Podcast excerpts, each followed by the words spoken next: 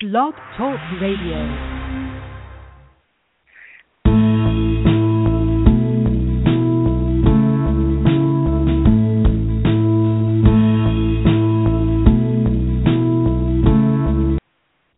Good morning, and thank you for joining us on Three Women, Three Ways.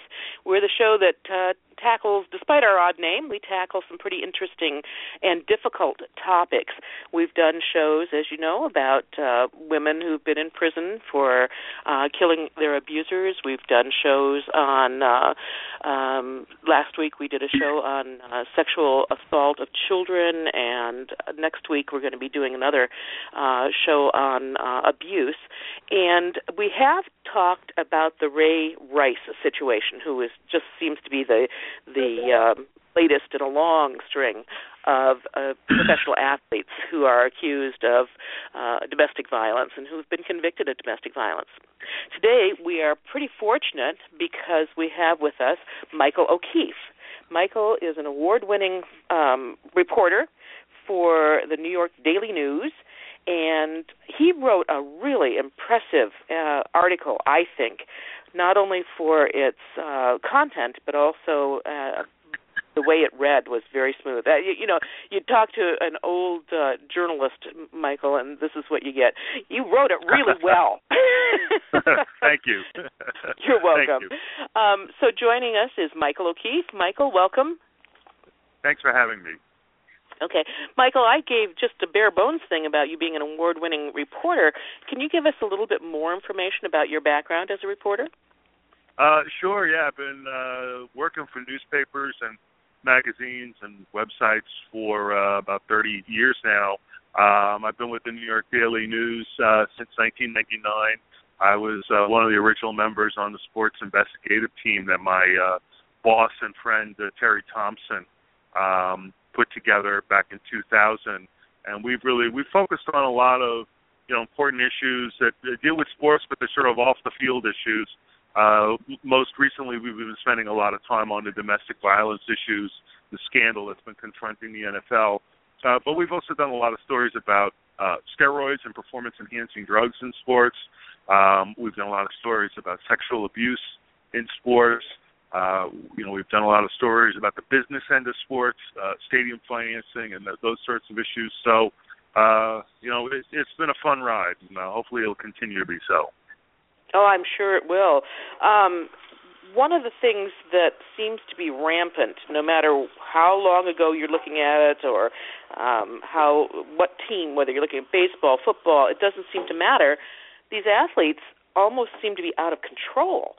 Um, are they you know, is everybody so in awe of these athletes that they just give them a pass on some of this outrageous behavior, or is that a, a misnomer? I mean, does do they just does it just seem like there's more of them getting in trouble because they are so much in the news?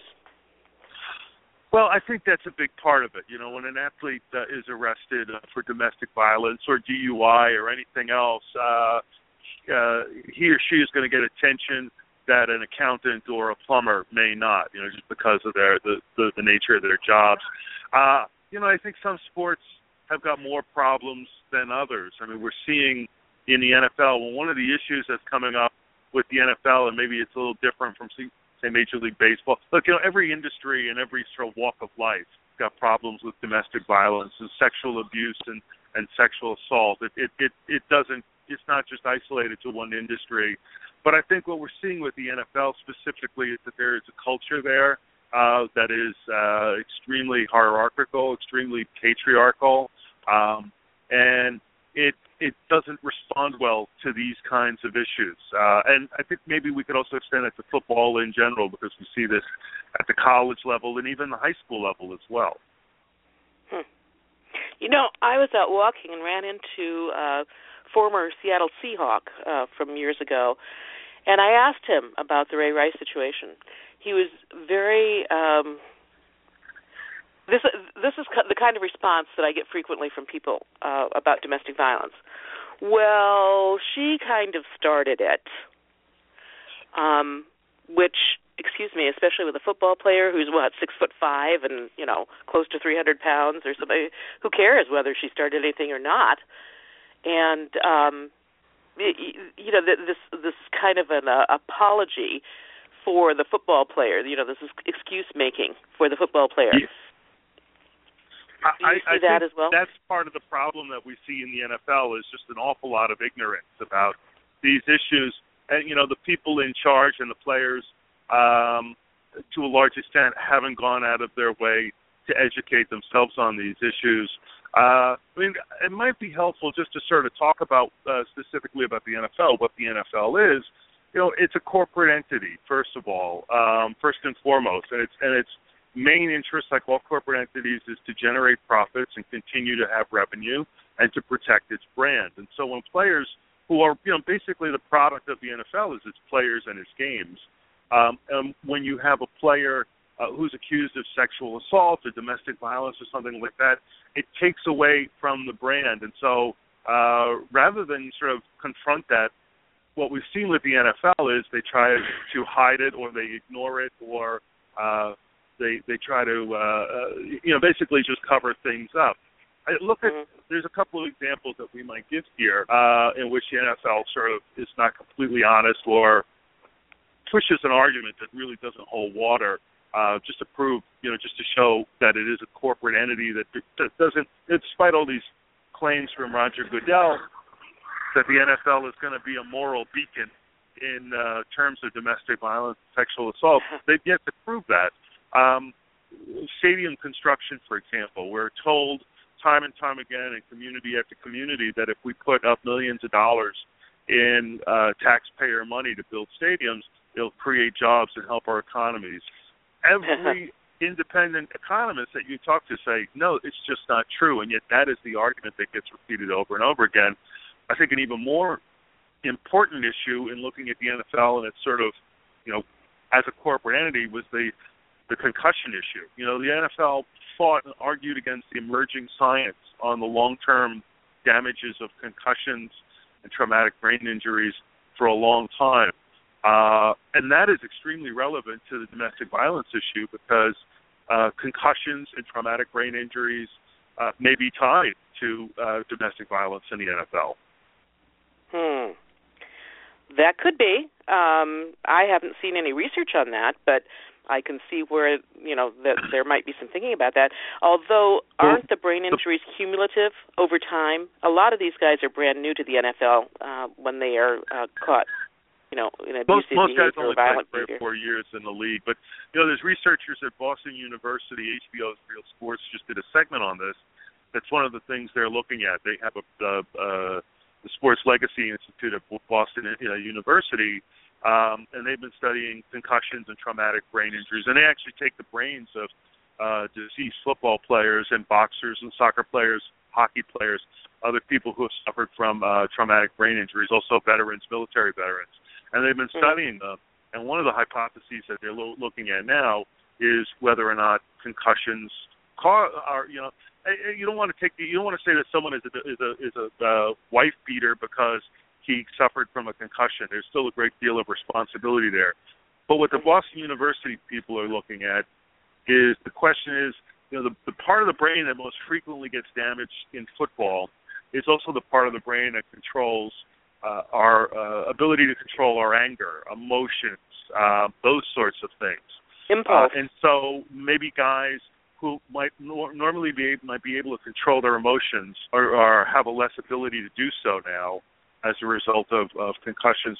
There's also chronic pain. You know, just if you're in chronic pain like a lot of these players are, uh, you're going to be testier. You're going to be angrier uh, than you might. So again, these are not excuses for domestic violence, but they may give us a context of why this is more of a problem uh, in the NFL than it appears to be elsewhere. If that were the case, though, um, you know, one of the things that we see with domestic violence is people say think it's an anger issue, and it's not. It's power and control over somebody else. So if it were really the case where the brain injury is uh, increasing the likelihood of domestic violence, wouldn't it increase the likelihood of violence in general? Yes, and well, we we certainly see players who have uh, suffered from traumatic brain injuries who just have a loss of control in general, not only with their spouses or girlfriends, but also with their kids, also with you know strangers and things like that. I've talked to many players. I guess again, all this is anecdotal, um, with the sure. exception, of course, the research from Boston University. But the anecdotal evidence that I've heard from players is that um, because of the pain they're in and because of uh, you know, they, they they they they're, depressed, they're in a fog. They just become their fuses become much shorter than they were when they feel like when they were healthier. Mhm.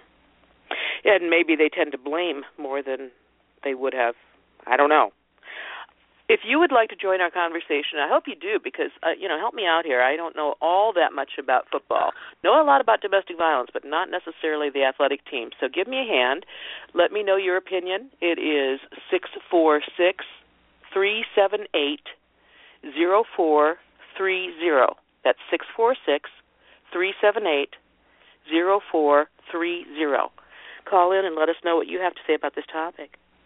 Well, whatever the reason that we see this kind of this level of, um, of violence and domestic violence in uh, athletes, pro athletes, because it's also baseball. I mean, you know, Hope Solo is soccer. Uh, you know, there there's a whole slew of these um, athletes. Um, excuse me, who step over lines and um, uh, commit acts of domestic violence. And one of the things that um, someone had mentioned to me now that again this is anecdotal i don't have uh, research on this that the in fact the um, that that lack of impulse control that level of uh, aggression is something that's encouraged because of, of the sport that they're playing. Have you seen that? That's, that's particularly true of football. Um, you know i would argue that baseball uh, and uh, you know maybe basketball don't have that same sort of uh, stress on, uh, you know, being aggressive, uh, you know, putting your own pain aside. Uh, we we see that a lot in football and uh, you know, maybe to a lesser extent hockey, uh, or you know, and certainly boxing also is another sport where you have to be aggressive. When we see again guys with these brain issues that that may lead to lack of uh, you know control. Uh, well, it's very much the case. You know, you are rewarded for being aggressive and uh, you know, really getting out there and, and, and pushing your body and punishing others. Yeah. I think a, a lot of folks in the domestic violence community have been talking for a long time about domestic violence and um, football, especially.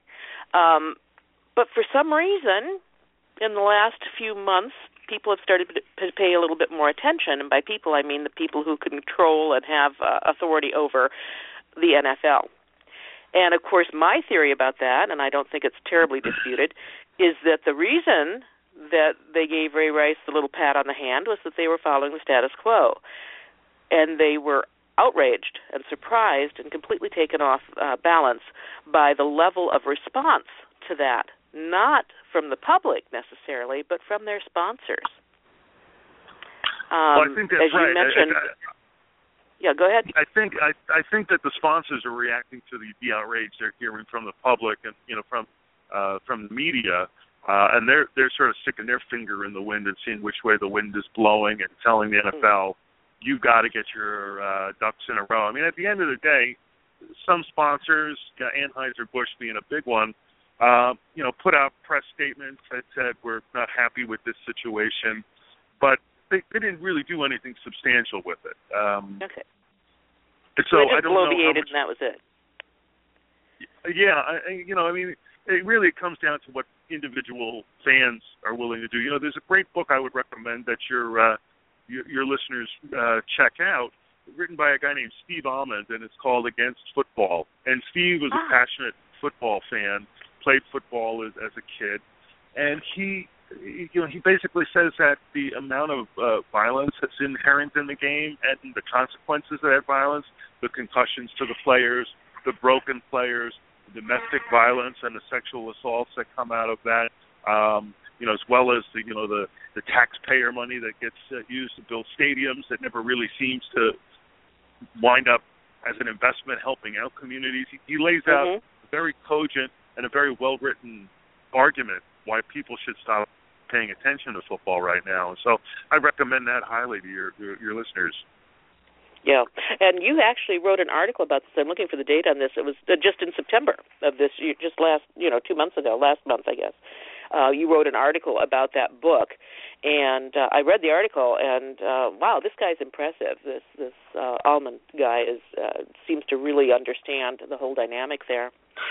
Yeah. Okay, so we come to present day where um, Roger Goodell is saying, "Oh, you know, we're going to take care of this. We're going to take care of this," and and the NFL is saying, "Oh, yeah, we're going to have a really stringent new policy." And in, as a matter of fact, we're going to call in an expert to help us develop our policy and that expert happens to be a former uh, sex crimes prosecutor from Manhattan, Lisa Friel. And you have some very definite uh, feelings about Lisa Friel. Do you yeah, want to share well, those with us? To give context to why Friel was brought in, and maybe just to go back to a point that you made earlier, uh, the NFL, you know, Ray Rice, um, he gets arrested for domestic violence. They bring in his wife, and they say, you know, she she issues a statement saying, "I'm sorry of all the ridiculous things in the world. I'm sorry for the role I played in this." It wasn't until the the videos were posted on TMZ that the public, you know, it's one thing to hear that a guy is arrested for domestic violence, but when you see the brutality of the punch that he threw, um, you, you know, it's shocking. It's just really that that video was. I remember the first time I saw it, and I gasped. It was so awful, um, Oh, and that's really what got people going. And you know, the fact that the NFL gave this guy a two game suspension for this um, was outrageous, and it, it shows that the NFL really the people in the front office and and they they admitted. I mean, Roger Goodell. We're not saying anything that Roger Goodell would would argue against. They admitted we we blew it. Uh, we that we didn't really know how to handle how to respond to these issues. So they bring in Lisa Friel. And my my question about Lisa Friel is, you know, she I know there's a lot of people that I've spoken to who felt she was a very effective prosecutor. Um, my big issue with her was that uh, after she left the district attorney's office in Manhattan, she joined a company called the T&M Protection Resources. They were hired uh, to conduct an investigation into sexual abuse at Yeshiva University here in New York. Uh, Yeshiva had a high school, still has a high school that it, that it operates, and there were 34 men uh, at that school who claimed that they were sexually abused by uh, teachers uh, at the school, including one who later became the principal. And the, the allegations in the lawsuit that they filed were really shocking and disturbing. Um, Friel got hired, and her firm got hired uh, as part of an internal investigation that the university did in this. They they they, they issued a 21-page report that said they talked to thousands of they they a, hu- 145 people. They reviewed millions of pages of documents.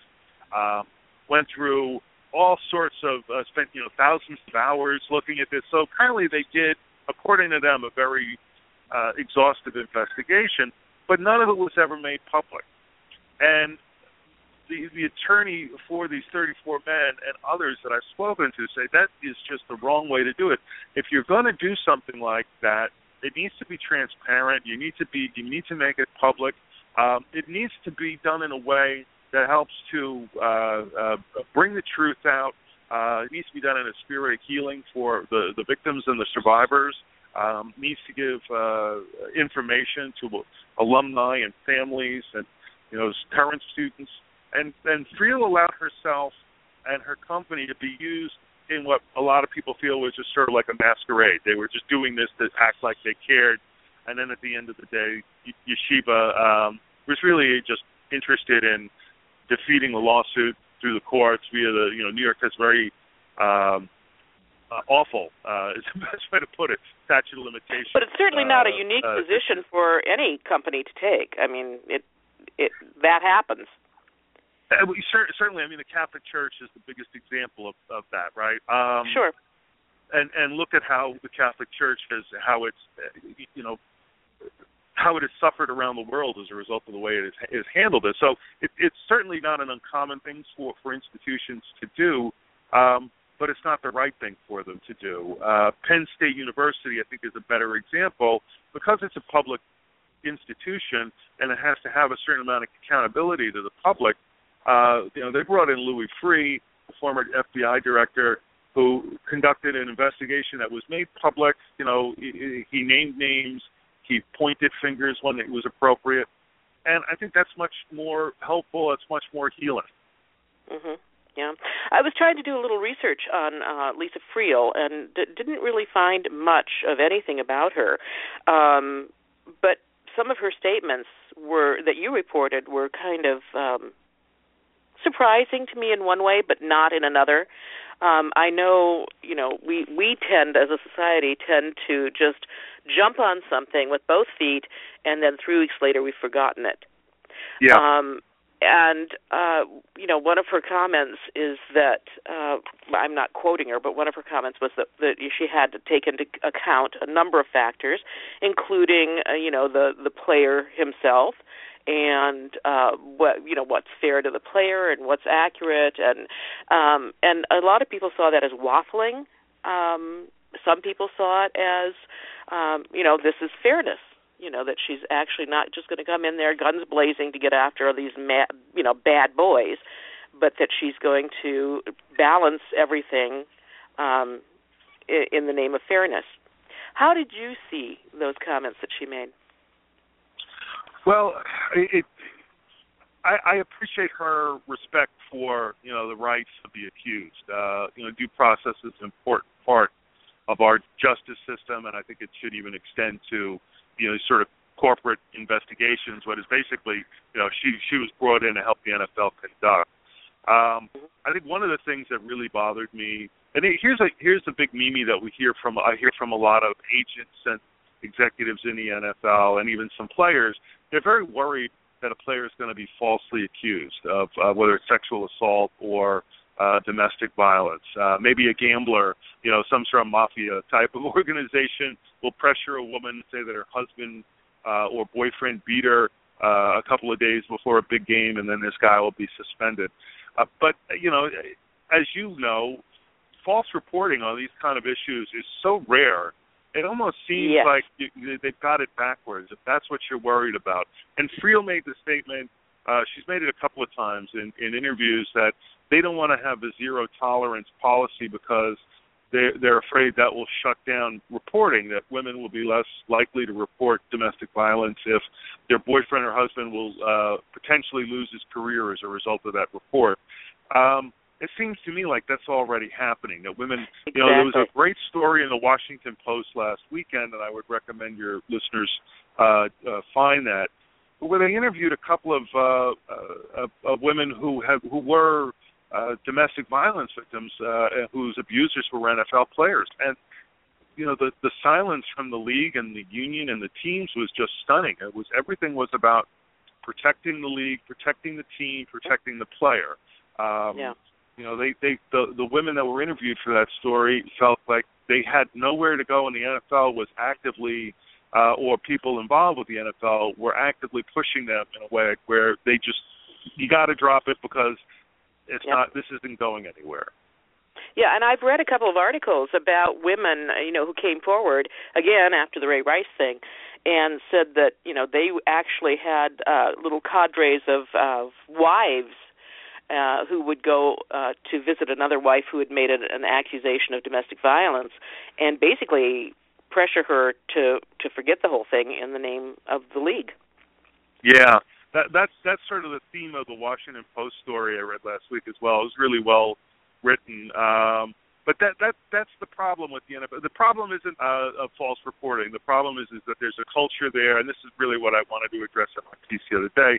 That there's a culture there that uh, doesn't understand these issues at all, and so far they haven't proven to us that that they're really making an attempt to do that. Now they might be, um, but given the fact that they've hired Lisa Friel, who's already once let herself be used uh, to uh, allay fears and and and you know uh, mm-hmm. protect an institution. I, I just I'm I'm I'm not buying that that anything is going to really change until I see something that is substantial. Yeah, yeah. What do you think it would take? What do you think the NFL should do? Just bring in a different person? Um, do you think they should? Um, I what what should they do? Well, you know, there was certainly there were. I, I can think of a lot of better people uh, who they could have brought in. They certainly could have brought in, uh, you know, Linda Fairstein here in New York. I've had a couple of oh, yeah. lawyers who are familiar with these issues. Said she would be an excellent person. Um, looking at Robert Mueller, the FBI uh, uh, former director, who they brought in to conduct an investigation into the whole Rice thing.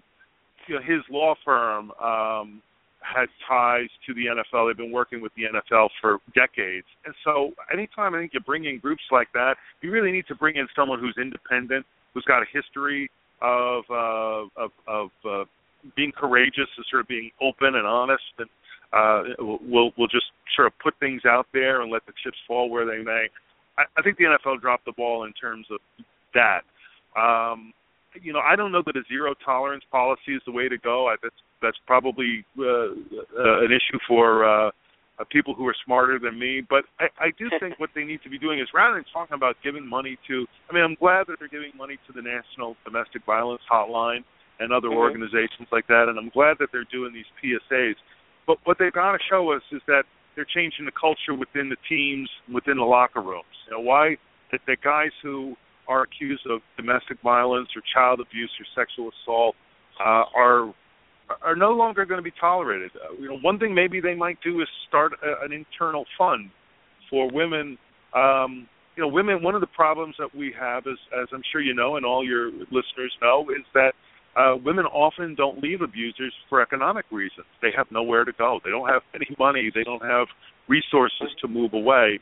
Maybe one exactly. thing the NFL could do, I, I think, let's make a huge statement. Let's put a couple of million dollars in a bank account for women who uh, are domestic violence uh, victims of our players, and um, you know, let's let let let's do away with that fear. Let's at least make money, not the issue as to why they're not leaving.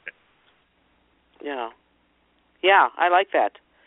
Um, that's a great idea, and I think that, gosh, if the NFL would take your advice, I mean, that would be fantastic. Um, I doubt that they would do that, though. They don't uh, you know, listen to me. no, they're not listening to either of us. You know, I mean, what can we say? Um, but uh, yeah, I, that you're absolutely spot on with that whole economic need. Well, and I know that um, I can't remember Ray Rice's girlfriend, but uh, you know, she got so much flack about um, staying with him and then uh, subsequently marrying him.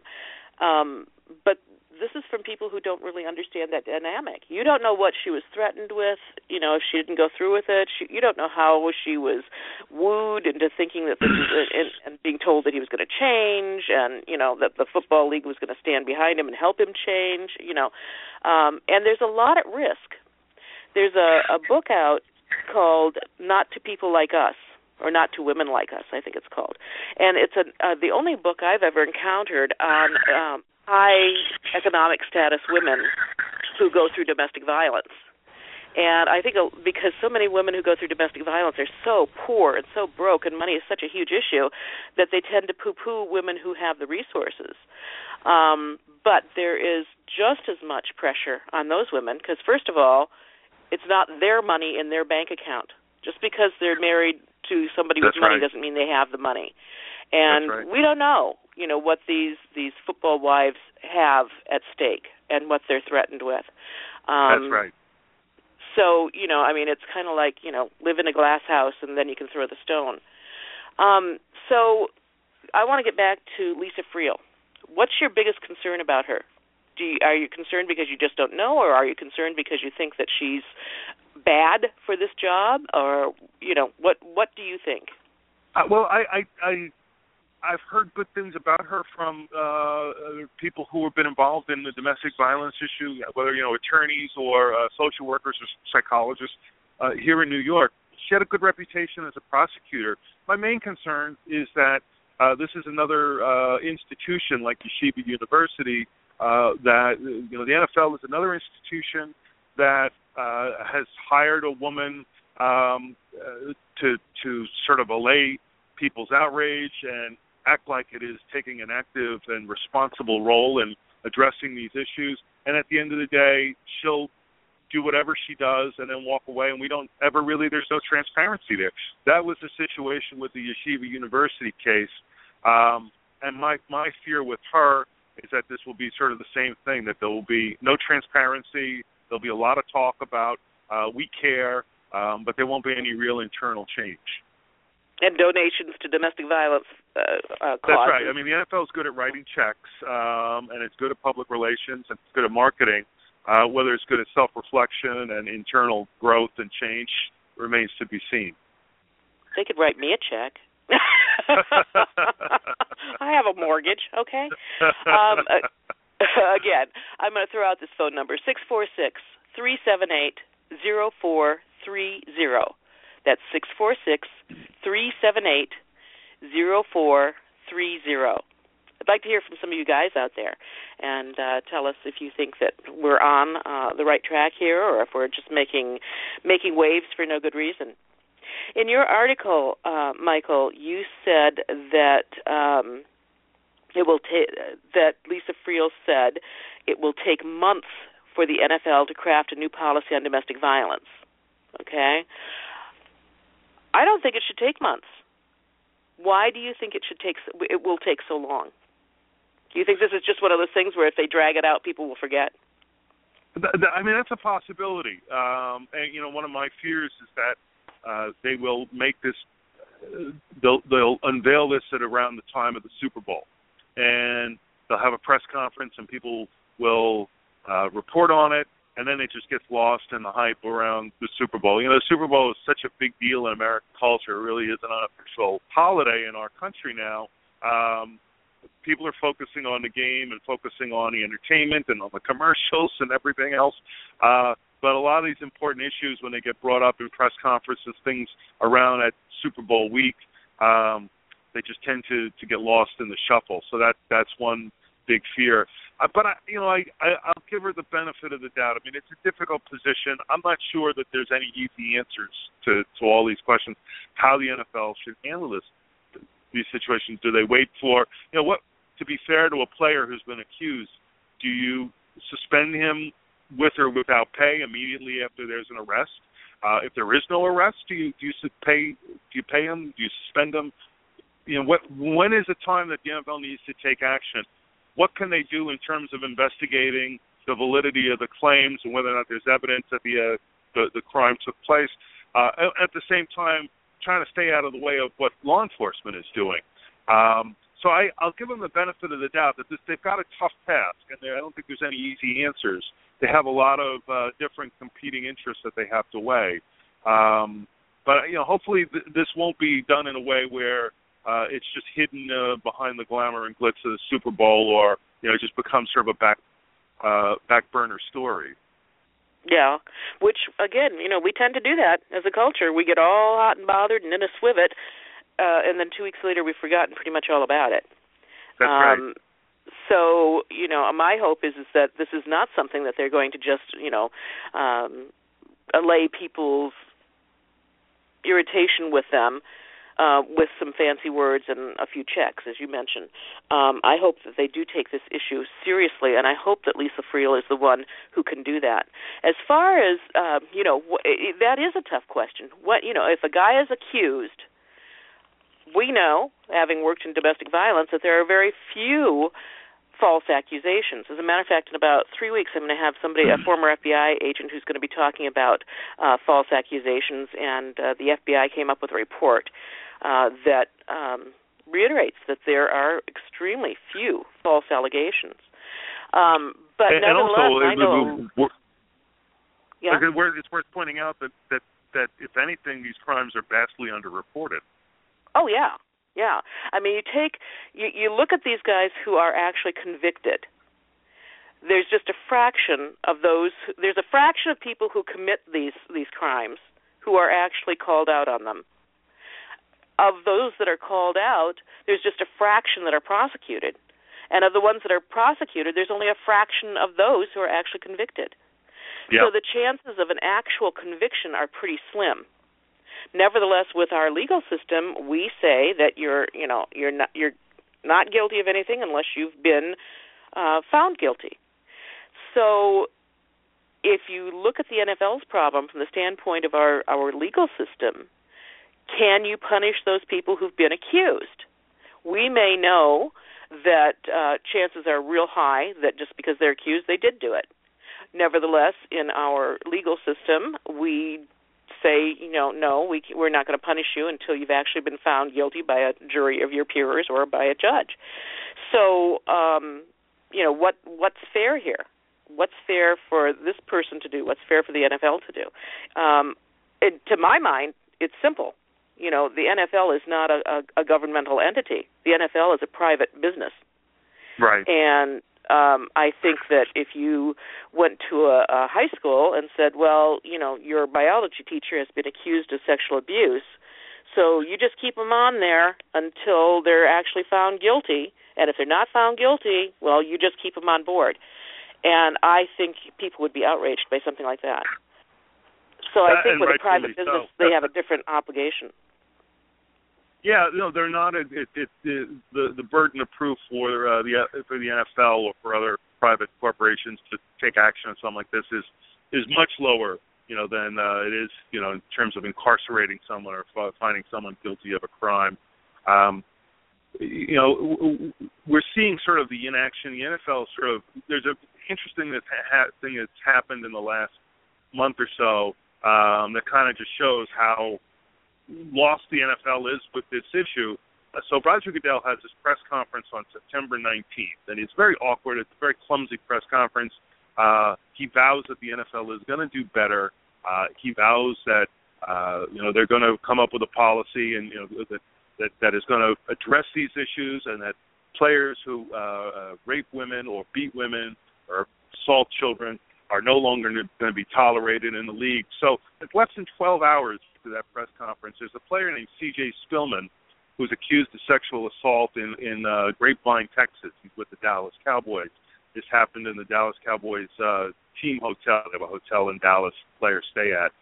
Um, and uh, C.J. Spillman is a two-time. Uh, he's been accused twice of sexual uh, assault now in uh, the in less than 12 months. He was with the San Francisco 49ers last year, and a woman, a massage therapist in Santa Clara, California, accused him of uh, trying to rape her after she had given him a massage. And uh, so, uh, 12 hours, so less than 12 hours after Roger Goodell has his press conference, this guy is accused of uh, sexual assault.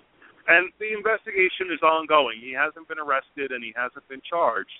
Um, but the NFL and the Dallas Cowboys have not said a word about this guy, other than you know he's going to play and he has continued to play this season. And it's just kind of like, tell us why he's allowed to play. If if he if if there's a reason why he is allowed to play, give us that. Give us why. Clarify this. It just mm-hmm. seems like they don't know what they're doing. Like they're like they're just frozen like a deer in a headlight. Uh, they don't know how to handle this situation. Now maybe if Spillman is arrested and charged in this uh, in this Texas case, something will change. But right now, I'm I'm I'm very skeptical of what Goodell had to say on September 19th because on September 20th something happened and he didn't address it. Yeah, yeah. Yeah, um, and you know, for those uh, people who think that well, it's not really that big of a deal, put yourself in the situation of that woman. Imagine having gone through that experience. Then imagine having the guts to actually report it and then have nothing happen. Yeah. Um, you know, I don't know why people would think that there is a false reporting problem. Who, what, who, what woman, what person would want to put themselves up for that kind of scrutiny and that kind of derision? Because you can bet that she's being derided for her accusations. Uh, so that's an excellent um, point. Yeah, I, I, you know, to to what benefit would would somebody make a false allegation? Um, so, but yet I know so many men, not very many women, but so many men who really think that false allegations are rampant. Um, and and their first assumption is somebody's accused is well she just wanted this or she just wanted that. And um, and I don't understand. That must be you're a man. Is that some sort of self protective posture or you know why do why do so many men that I know um, think that that false allegations are just really really rampant out there?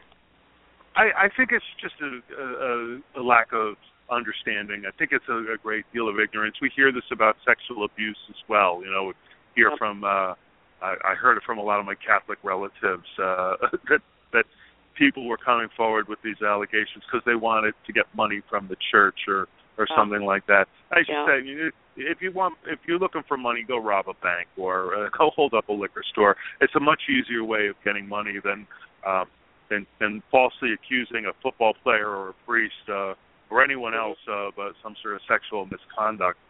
Um, you know, I don't know. I just I think there's a great deal of ignorance and, and a great deal of of uh, uh, naivete about these issues. And I think one of the good things that's come out of this Ray Rice situation is that we are having these discussions. Mhm. Mhm. Yeah, I think that's good. What I don't I've never been a part of a, a football league, but it seems to me with so many problems and uh with with football players you, as you were mentioning the the brain damage the um you know the physical damage. And i understand i don't have statistics in front of me but i understand that a great deal great number of professional football players who rake in uh you know hundreds of thousands of dollars um most of them are like broke five or year five years after they're they're out no longer playing Yeah, there's, So- there's sort of a big uh the big myth is that professional sports you're sort of set for life afterwards. We see this also with basketball players and baseball players if you play for certain years. I mean sometimes these guys just don't manage their money very well. You know, I know Mhm. basketball players here in New York who are they're supporting a couple dozen people and their families and they literally live in paycheck from paycheck. The paychecks are large, but they literally live paycheck to paycheck. With with football it's a it's a especially I think this is especially true in that your career is typically very short. You might play three, maybe four years um, for most players. Some players, of course, play as long as 20 years, but um, that's really not the the rule. The, the rule is you play three or four years. You get done with the league. Now you make you, most guys aren't getting multi-million dollar contracts. They might make a million dollars a year, maybe maybe two million dollars a year. Quite often, it's just hundreds of thousands of dollars a year. Um, and you're in this circle. You're young. Uh, you know, everybody is driving an expensive uh, new car. Uh, they live in new houses. Uh, they they go to nightclubs and spend money. So there's a lot of pressure on these guys to sort of live large when they're making the money. Um, sometimes they get ripped off by agents or or uh, other people that they've asked to uh, invest their money. Uh, sometimes they just make bad investments. They invest in a restaurant that goes belly up, things like that. Um, Sure. But you know the, the the career is short, and then when you get out of football, uh, you often don't have a whole lot of training. You, you went to a, you might have gone to college, but you didn't get a degree, and you studied something like communications or sports um, management or something like that. And so these guys typically don't have, uh, especially the guys with- Marketable with skills. money problems. One of the reasons is because they don't have training. They don't have uh, opportunities to do anything else. There's another aspect of this as well, which is again we go back to these traumatic brain injuries and the chronic pain that these guys feel um, that they experience. Is a lot of times they just don't really have the wherewithal to get out of bed and and go to work. Uh, it's a very difficult situation. There's an issue with the NFL that's really interesting. There's a lawsuit that was filed earlier this year uh, that says that the NFL you know, basically just hands out pain medication like uh, like it's Skittles. Um, and Yeah. what happens? I've written about this a lot in the past. Players get uh, you, you're using high levels of OxyContin or Vicodin or other um, really dangerous painkillers just to get out on the field. Uh, Toradol is another big one. It's an anti-inflammatory. You're not supposed to use it all that often. These guys are using it for every game to get out on the field. When you leave the league, um, you still need this pain medication. You're still experiencing the pain, but when you go to your doctor and say, "I'd like uh, to refill my prescription of Vicodin," rather than giving you 30 pills that are supposed to last you a week, he gives you 15 pills that are supposed to last you uh, for a month. And uh, you know these guys are they're they're they become addicted and they're they need such high levels of these drugs. Um, they wind up doing things like doctor shopping, buying drugs on the street, buying drugs on, on the internet, just to sort of get through their day. Uh, so the whole, you know, going back to the whole money issue, uh, you know, they leave the league, and a lot of them are just broken people, and there's no real resources for them to get back on, you know, to to get on their feet. And I think that's an issue that might exacerbate. Again, it's not an excuse, but it might exacerbate uh, some of these problems that we're talking about in terms of domestic violence. Yeah. Well, my point um, of bringing that whole financial thing up is maybe maybe the NFL needs to acknowledge that it has some sort of social responsibility. Um, that you know, not only about um, teaching young players who are coming into the league about the expectations uh, for abuse and their responsibility for you know public behavior or private behavior for that matter, but also to educate these young players about money management and and that they need to find somebody trustworthy and here are some people that have been vetted and you know that kind of thing. Does does the NFL see no obligation uh, if you go if you're hired by you know any corporation uh, in America, chances are very great that you're going to be having to take some uh, um, classes on um, sexual harassment and appropriate behavior in the workplace. Well, Does yeah, that the NFL. happen? Yeah, I mean the NFL and its union um, and the players' union, they do. Uh, you know, they have rookie symposiums and they do seminars for guys on money management and uh, you know how to talk to the media, um, how to avoid certain kinds of issues. I mean, one of the things I think that shows the problem with the NFL was until not that long ago, they would do these rookie symposiums, team symposiums, in which they would tell these players, you know, you have to look out for gamblers. You guys are going to want to get close to you to give you drugs because they want to hang around with you, and they're going to try to tempt you with, with cocaine, or there's guys who are going to be trying to give you steroids or other drugs. They used to talk about women in the same way, you know, in these rookie symposiums. Watch out for women who want to get pregnant by you and then have you um, on the hook you know, for the next 18 years. Uh, watch Hmm. out for women who uh, don't have good intentions for you. And so women were sort of put in the same sort of temptation category as cocaine or gambling. I'm sorry. It's funny. Um, yeah, it is. It is. It's like you know that breeding funny 'cause of we'd this be crying attitude that women are out to get you. yeah. You know, women is the enemy. Yeah. Um, yeah. So okay. So the NFL does try to do some sort of stuff like that, but they may have it. They may not have the uh, most appropriate and socially acceptable information that they're handing out. I, don't think they look at women as so much the enemy anymore. Um, I think that that has changed uh, from what I hear. But that was certainly a. You know, if you talk to old time players, that was what they were told. You know, a, a decade or two decades ago. And you know, think about it. The players who came up in that time are now the GMs and the coaches and the presidents of, of their teams. So um, that kind of thinking is uh, now institutionalized. That that's the front office. hmm So that woman as entrapper, uh, you know, I mean, yeah, I, I can see where um, if you have that kind of attitude, if that kind of attitude is fostered, then um, it's probably not perceived as some as that egregious to, you know, lash out at somebody who's trying to entrap you or um, you know your your enemy. Um, That- women yeah, aren't your you know women aren't your sisters or your girlfriends or your mothers they're you know an other Yeah. Huh. Interesting. Interesting, interesting. It's kind of like a little microcosm of our whole culture, but about 20 years behind. Does that make sense? I, I, absolutely. Look at the way the nfl responded to michael sam this year. Michael sam is the first openly gay player uh in uh in the nfl uh he was a uh, uh university of missouri uh player. He was uh he, he was drafted by the st louis rams. Um uh, he was a pretty low draft point. He was just cut by the dallas cowboys. But a lot of the uh nfl executives are asked about him. Would you take him on a team you know, privately, uh, anonymously, they would tell reporters, uh, "We don't want the distraction."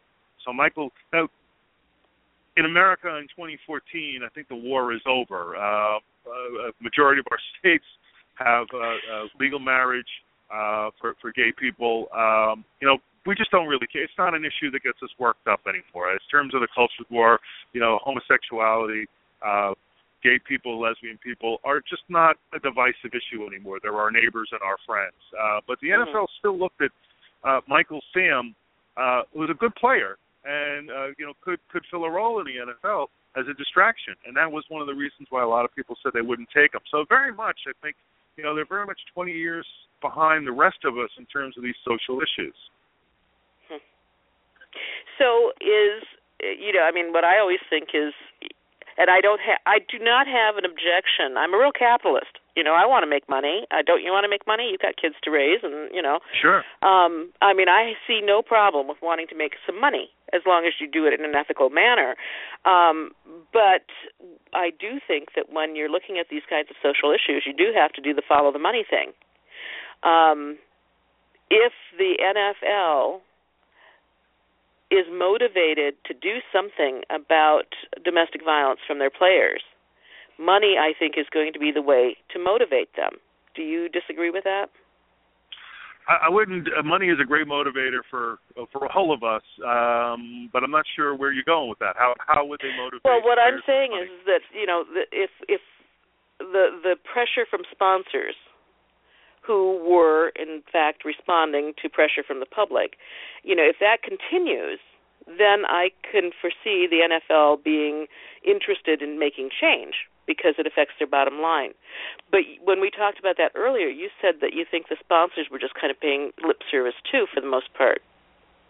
Well, no, no one pulled any advertising dollars. I mean, at the end of the day, the NFL is a really effective way to reach uh, consumers, especially uh, you know young men between the ages of 18 and 35. You know, it's a big demographic for for uh, corporate America.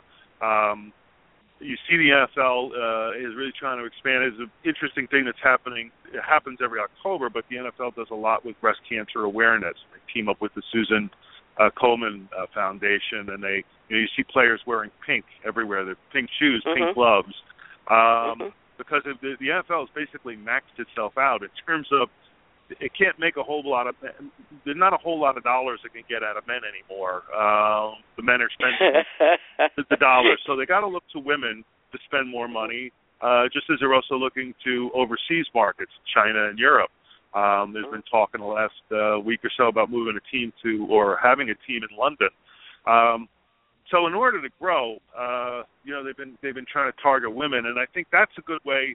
If, if women let sponsors know we're not cool with you supporting this company, uh, this this corporate entity, the NFL, um, that sort of looks the other way as women get sexually assaulted or get get get beat. I, I think that might be effective. I think I think we might see some change there. But companies aren't going to do this on their own. The NFL has got a very good thing for them. Uh, the Super Bowl is uh, it's a global event, and it, you know you, you reach people all around the world with a commercial, with a 30 second commercial, far more than you might with uh, months and months of advertising on other television shows. It, it's just a really, at this point, it's a really big, big, uh, big, big deal in this country, and that's why I think Steve Almond's book, going back to that, is really important because he's asking us all take a take a look at your own role in this. Mm, yeah, good point. Um, and I was going to give out the name Against Football. That's the uh, name of the book by Steve Almond. Um, does he say almond with no L or almond with an L? Uh, almond like the nut. Okay, um, so his book is called Against Ball, and um, you know, for I, I plan on reading that because I do believe that uh, even though I'm not terrifically informed, well informed about athletics and sports and professional sports teams, um, this sounds interesting. I am interested in economics to a great deal, and of course, I'm interested in you know women's safety. So it sounds like a good book for me to read, quite frankly. So since the Ray Rice thing and everybody's up in arms, um, did have you seen other you know at different levels? Have you seen any conversation or talk about this, or has it faded already? I think it's fading. I don't. I think that there was a lot of uh, anger and outrage over that video of Rice hitting his uh, uh, now wife, his then fiance, Janay Palmer. Um, I, you know, people were uh, understandably angry, but they weren't angry enough to uh, turn off their TVs or stop going to games. Um, you know, I, I just I think there's a level of disconnect. We see this like you know Jon Stewart on the today on the Daily Show rather he did a, uh, they did a great bit a couple of weeks ago about the Washington Redskins, where you know there's a team with a with a with a offensive name. I mean, there's just no way around it. In 2014, if you don't think that that name is offensive, uh, you're an idiot. And yes.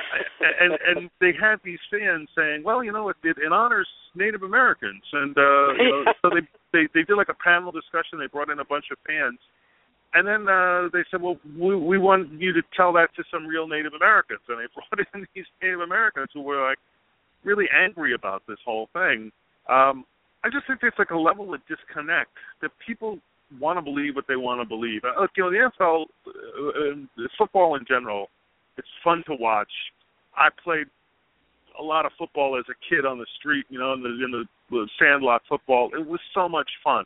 It was so much fun running around and tackling your friends and having, you know, just that camaraderie that comes with organized sports. But um we also, I think, we tend to gloss over uh, you know, the damage that we're doing to the players, the damage that we're doing to our communities in terms of the money that we spend on these stadiums and and uh, you know that could be used for schools or healthcare things like that. So I'm not I'm not optimistic that things will change, but I think things will change. One of the things that we are seeing, parents are no longer willing to let their kids play football like they used to. That's a real that's been a real big change, and I think that is going to be a big factor in all this. Maybe not in the short term, but in the long term. Um, what's going to happen in football? You know, boxing at one point was the most popular sport in this country. Uh, now it's a niche sport. Only and the only people who participate in it are the, the you know the very poor, uh, the very desperate, or the very dedicated. And I could see that happening to football, but I think it's a long time off. Yeah, a couple generations, or maybe one generation you know, I would never have thought we'd see a black president. I would never have thought we would see marijuana legalized in two states, and I would never have thought we would see gay people as accepted as quickly as yeah. we have. So it could happen in a generation. Well, outside I, of the I'm NFL, not, I'm not optimistic, but it could happen.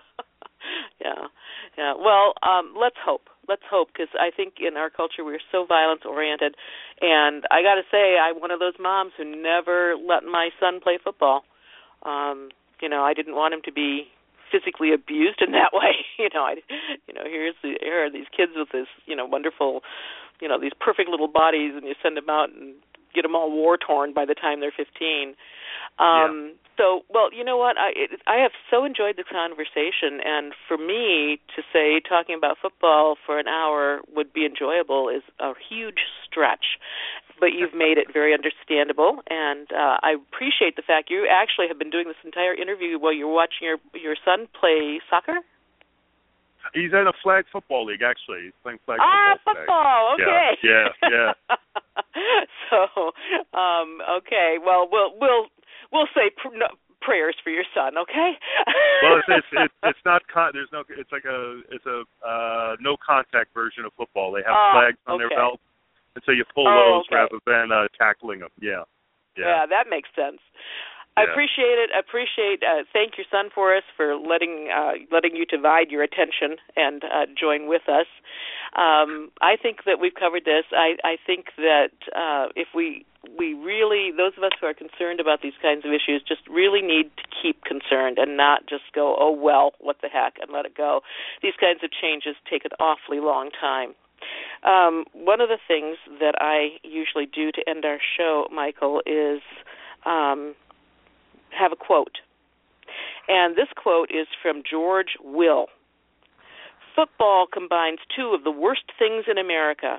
It is it is violence punctuated by committee meetings. the only time I've ever agreed with uh, George Will. Yeah, well, I thought it was pretty good, and I think that you know, for, for purposes of our our show here, we can say you know, punctuated by you know meetings about domestic violence. So, um, thank you. Uh, gave us a lot of good information. I appreciate it. Maybe you'll come back sometime. Maybe the NFL will really come up with a doozy of a policy, and we can talk about that. Let's, let's hope anyway. I Join us so. next so. week. Yeah, join us next week. We're going to be here, and we're going to be talking about betrayal trauma which is uh, kind of a fascinating issue to me. Uh, if you've ever had um, uh, violence performed uh, or uh, acted out upon you, um, it's bad enough. The trauma is bad enough. But when that violence is perpetrated by somebody you depend on, or somebody you love, or somebody you're told um, should be caring for you, it adds a whole new level of um, problems, and that's called betrayal trauma. So we're going to talk about that next week with a woman named Melissa Platt from Portland. Join us then, and thank you very much for joining us today on Three Women, Three Ways. Is the NFL sincere about a new domestic violence policy?